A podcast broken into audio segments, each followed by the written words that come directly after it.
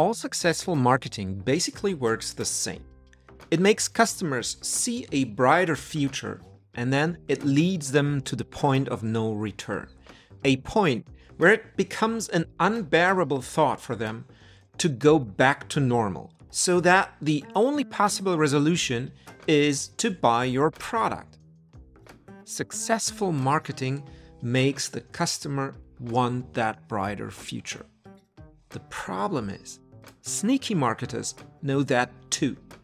Actually, they know it particularly well. All of the sneaky marketing schemes out there are built on that principle. Sneaky marketers are masterful at figuring out what customers desire and then making bold promises around these desires. Without, and that's the catch, without caring about whether they can keep these promises. The challenge for honest marketers is that they do care for keeping their promises. So when they make a bold promise, they need to work extra hard to actually be able to keep it.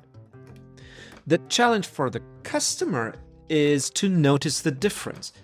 Does the marketer only care for the money, or do they actually care for delivering on the promise?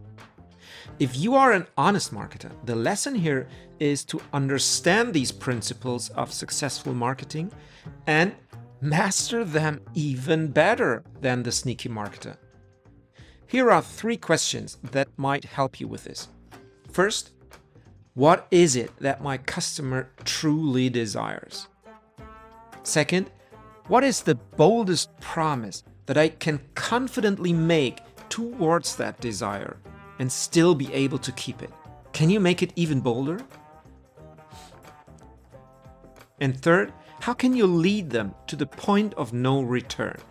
The point at which it becomes an unbearable thought for them not to buy your product. Keep lighting the path.